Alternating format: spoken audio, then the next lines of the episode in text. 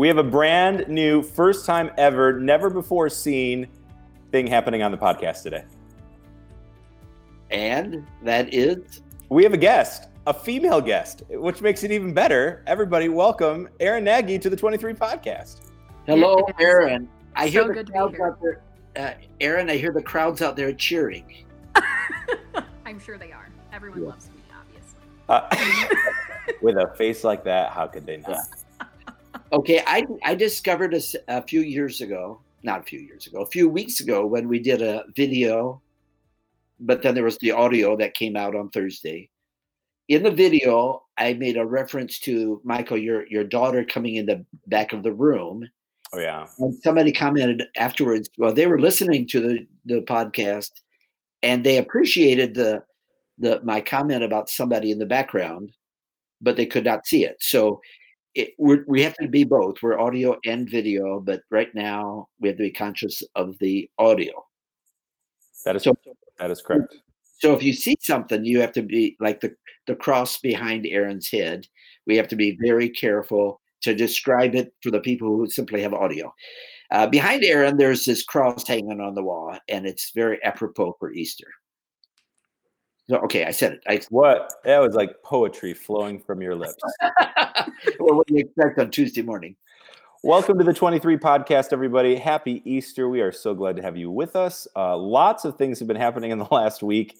Uh, we are not only recording the podcast right now, we're also live on Facebook for people to watch the video version of the show as well. So uh, I just wanted to check in, first of all, Father, how was your Easter after our Mass? And uh, have you, I know you said you got some new shoes, so that's exciting, but uh, have you recovered? Are you feeling chipper today?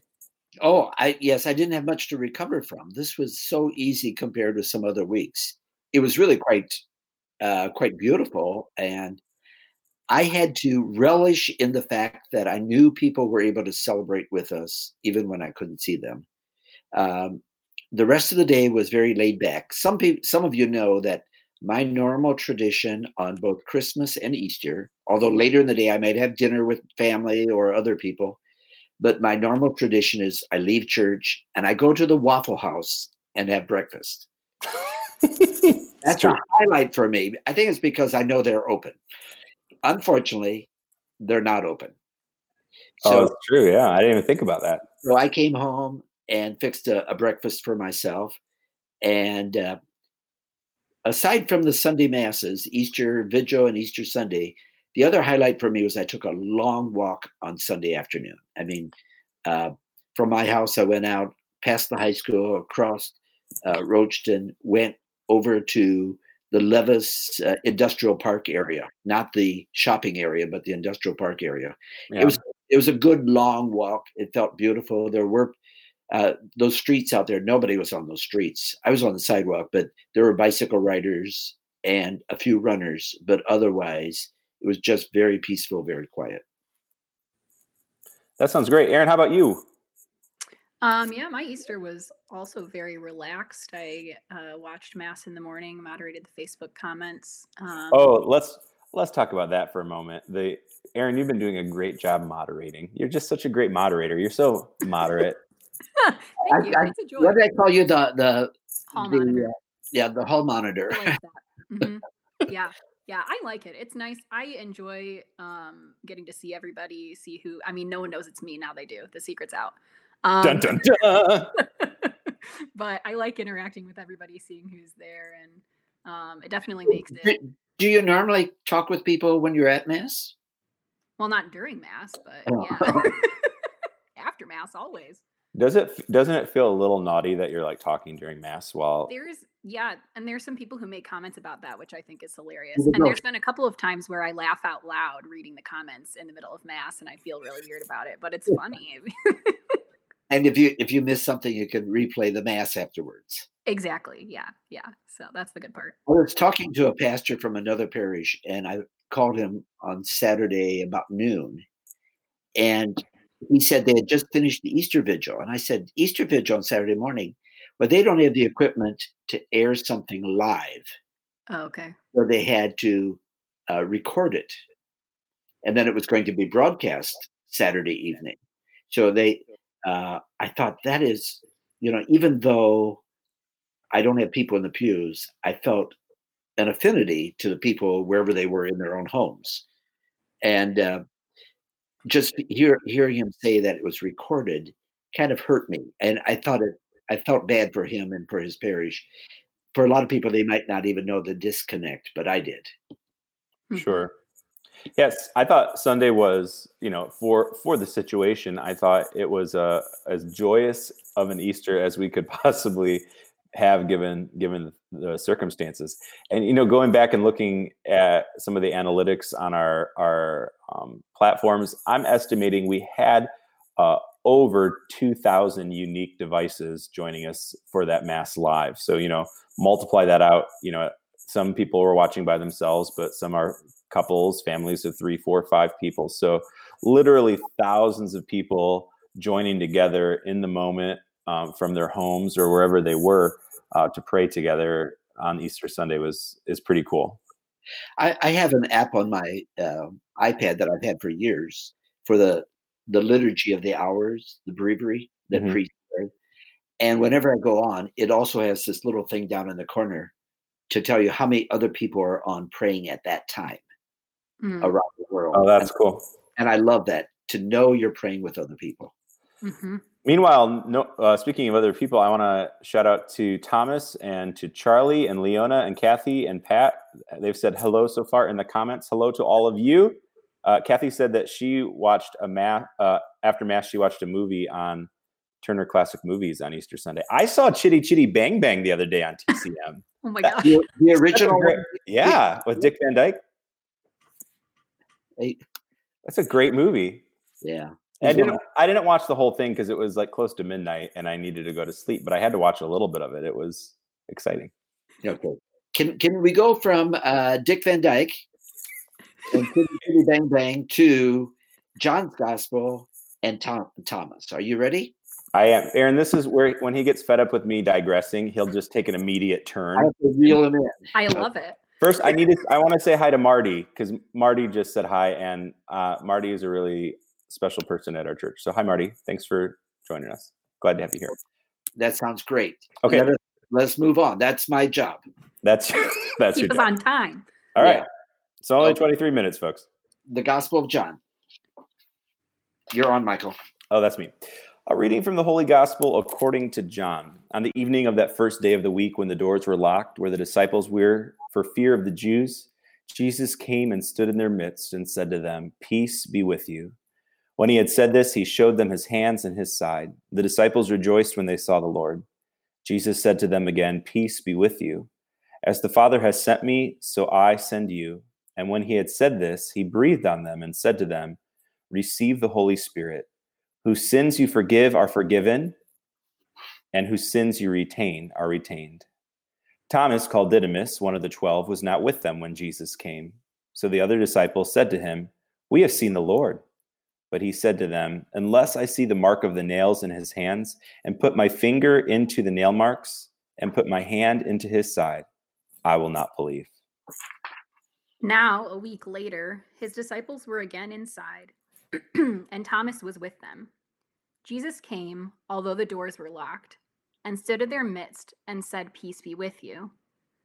Then he said to Thomas, Put your finger here and see my hands, and bring your hand and put it into my side. And do not be unbelieving, but believe. Thomas answered and said to him, My Lord and my God. Jesus said to him, Have you come to believe because you have seen me? Blessed are those who have not seen and have believed. Now, Jesus did many other signs in the presence of his disciples that are not written in this book. But these are written that you may come to believe that Jesus is the Christ, the Son of God, and that through this belief you may have life in his name. The Gospel of the Lord. Praise to you, Lord, Jesus. Jesus Christ.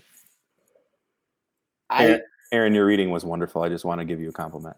yeah, Thank actually, it's very good, and I'm glad we did it in two parts so people can see the the contrast.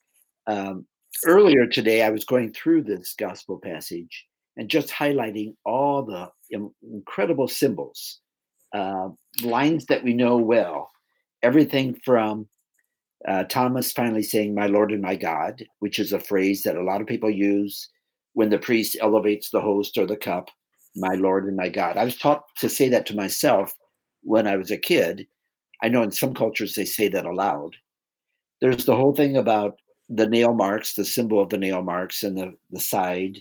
There's the uh, the powerful image of Jesus saying, Peace be with you, and saying it a second time, Peace be with you, and actually even a third time because he says it the, the next week when he comes. Mm-hmm. Uh, the image of the breathing of the Holy Spirit, uh, breathing on them, which is a recreation. There's the, the whole part about who sins you forgive. But there's also the one that I wanted to talk about is the locked door. They had the locked doors for fear, and Jesus came anyway. sort of like we try to lock Jesus out, maybe intentionally, maybe unintentionally, but you can't. So, did you notice any other symbols as you read it, either one of you? Well, you know, the, the whole image of, you know, unless I see it, unless I touch it, unless I, it's so tactile, it's so sensory. Um, it's it's one of those things where, you know, if we if we can't see it or touch it with our own eyes sometimes it's hard to believe in. But so many times in our our faith now that i mean we rely on the tradition of those that have come before us all the way to the apostles and those that were physically with jesus when they could see him and they could touch him. Um, fact, we, we even use the phrase seeing is believing but yeah sometimes mm-hmm. the strongest faith is when you don't see Aaron, did you see any other parts that just jumped out at you? Um, I think related, I know you said they locked the door out of fear. I thought um, the other piece was that, you know, Thomas was doubting and that didn't keep Jesus away either. The fear didn't keep Jesus away. The doubt didn't keep yeah. Jesus away. Yeah. The, uh, the whole thing about normally it's called doubting Thomas. Some people call it believing Thomas because he ends up believing. Um, I, I like the uh, the phrase uh, Didymus called the twin. And I remember one time years ago giving a homily about the two Thomases. They were twins. Of course, really, it was just one person, but that every person has both a doubting side and a believing side. And so the twin within us. I wonder, cool, yeah. I wonder if he actually was a twin. Of for Thomas? Yeah. I I I don't know. I, I don't have an answer to that. I I have a funny story about twins. Sure, go ahead. You have so, twin? I do not have a twin, uh, but I don't. If you know Modern Family, the show Modern Family just had their series finale last week, and at the beginning of the show, one of the um, small children in that show, when she was an infant, she they had two babies. They were twins, and then I didn't realize that once the babies got a little bit older, they replaced them with one person to play the role for the rest of the show for like nine years. And so up until last week, I always thought she's like a teenager now that there were two of her. And I was always like, oh, they look so much alike. I really cannot tell them apart. I thought it was like Mary Kate and Ashley Olsen on Full House. I so last week it, it was hard. It was a hard week for me. T- TV shows are your point of reference for scriptures. Yeah, there you have it. That's that's about as deep as I get. it's good to relate pop culture to. To well, yeah, I guess that's about as pop culture as they get. I told yeah. Claire. I told Claire. I said here in the credits. I always wondered like, how did they decide which twin got to be in the opening credits of the show? Like, I'd be mad if I wasn't if I didn't get to be the one that was in the credits. And here, there was only one. There was only one person the whole time. It rocked my world. Do you remember the the the Broadway the young kid who wanted to dance ballet? And when it was on Broadway, because it was a very demanding part, they had three different actors play the part. Oh yeah. And t- collectively, they won the Tony Award for Best Actor. But all three of them came up. You and I went to go see that show together, did we not, in Cleveland? You and I and Claire. I I took the two of you up there as my gift to you for your wedding. Oh yeah, my I I mean I knew my wife was there. Wow, where way to throw me under the bus on that one. you remember her name is Claire. Yeah. Thank you, Father. I wanted, to, I wanted, to, take Claire to a show, but I felt I couldn't do it without taking you along. Yeah, that's fair. Uh, uh, whatever works. That's fine with me. Yeah. Anyway, I, let's go back to this image for a moment of you know the door being locked if we can. Can you expand upon that a little bit? Father? Well, I know lots of people who are just plain closed. Uh, maybe they're mentally closed, like I believe what I believe, and nobody mess with me uh, with a new idea or a new insight. I know people whose emotions are closed. You know, I will. I don't want to get close to somebody because last time I got close, it hurt too much when I fell in love. Or I, I know people who close off uh, belief. I think sometimes uh, belief demands an incredible openness because we don't know where God is going to take us. Yeah. And so, yes, the doors are often closed. And, you know, how many times I've talked about, you know, the big mistake of building walls. And again, I'm I'm not just talking about literal walls, but people build walls. And we should have always have find ways to open ourselves up. And that's one of the things that we're working hard right now because everybody's behind the walls of their house. You know, uh, you mentioned this morning when you and I were talking uh, how uh, you know the you can use the front porch. You know, that's kind of your in between. Yeah. You know, so it's part of your home, but it's not out there in public. Uh, we we should have a lot more porches, and we should have a lot more front porches. In the old days, houses had front porches. Now they don't. You have back patios.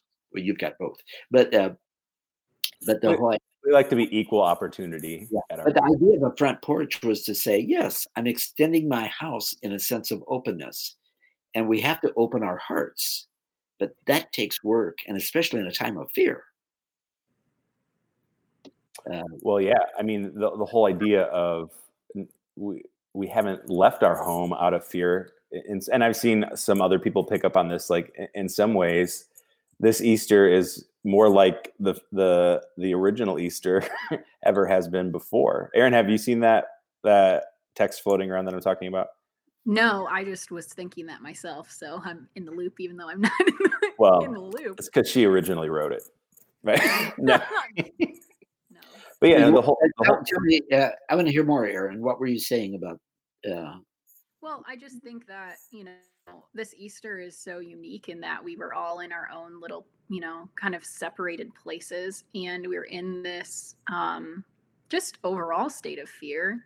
Um, and unknown and that is just so much where the disciples were you know they were in this state of unknown and you know jesus rose like they like he told them but they didn't even know what that meant and um i think there was just so much there was still so much unknown um for them in that um there was hope because they knew you know jesus was going to bring something good something good was going to come out of it but I feel like it's really easy to relate to that ourselves. You know, we can see the hope, we can see that there will be good. There's good now that we can find, but there's still so much unknown. Yeah. There's there are lots of unknowns. And again, back to a question, what is faith? If we feel like we have to have all the answers. Now, fortunately, our faith is has proven itself through the centuries uh, to the test of time and and academia that we can't it's it's not just up here in the faith it's like it's an intellectual religion as well so we have that but sometimes you just don't have the answers as michael said we just have to entrust ourselves with the community around us who has asked all these same profound questions for centuries. And we just insert ourselves in that. You know so many years we have this nicely little packaged celebration of the paschal mystery right? We know on holy thursday you know we get to have the washing of the feet and the institution of the eucharist and it's a very joyful time and on friday we know that you know we're going to feel sad but it, we know that sunday's coming and then on sunday we get to go back to church and everything's happy again and it's a joyous day and then we move on with our lives but this year it's the literal unknown that I think is is bringing anxiety to everyone is we don't know when this will end. We don't know how it's going to end. Um, we care about our loved ones. We care about our families. Uh, we care about those that are working in the hospitals and on the front lines. And so, in, in some ways, when the little uh, bubble has burst of you know predictability and we know how things are going to go because we can control things uh, we start to panic a little bit and in some ways i love the fact that uh, we are being challenged to persevere through the unknown and how that we can um, as a community then link together and and journey through this together. Well and i think it's just a deeper it's a greater invitation to trust. Like in the unknown we have to choose to trust the lord and and that's like it's hard it's a surrender but it takes you deeper into that relationship with him if you can say i trust you even though i don't have control. It's really having to let go. And trust is the opening of the door. Mm-hmm. And that ties perfectly to you know the whole other image for the second sunday of easter is divine mercy sunday. And that divine mercy image what does it say at the bottom every time? Jesus i trust in you. Yeah. Yeah. I'm gonna i, I just wanted to comment. I saw somebody uh, michael ask about what about when people shut their doors on you? You know so it's not just do we shut our doors on jesus but sometimes we know that people lock us out or close us out and you know what's going to be our attitude about that that is a, a pretty tough one um, I, I think it's a, it's an extension of this whole thing uh, we cannot control other people's lives. We can hope that maybe people will trust us. We can hope that people will give us an opportunity to be genuine and authentic with them. Uh, but sometimes we we are also locked out. Uh, that happens to all of us. I, I suspect that in terms of faith, you know, sometimes people turn us off simply because they either don't understand our faith or why we talk about it you know why do we make a life uh, centered on the lord when there's so many other things to worry about and sure. so so we just we do what we can and it's always by invitation and we have to uh, i don't know if you remember a couple years ago we had the, what was called the year of faith. I believe every year should be a year of faith but there was an emphasis on the year of faith. That was actually the only year i had faith. I've been waiting for it to come back. It's been tough. Anyway there was a uh, a little icon that was given as kind of the official symbol, and it was Jesus on the outside knocking on the door. But if you looked, uh, there was no doorknob from the outside, so it had to be opened from within. And uh, I think that's what's happening. We have to open ourselves to the Lord. Amen. Well, that's going to do it for this episode of the 23 podcast. Thank you so much, everybody, for joining us, and especially Aaron. Thank you. Thank you, Aaron. I'm so glad I got to be here. This podcast will never be the same. God bless all of you. Have a great Easter week. Happy Take Easter. care, everybody. We'll talk to you next time on the 23 podcast.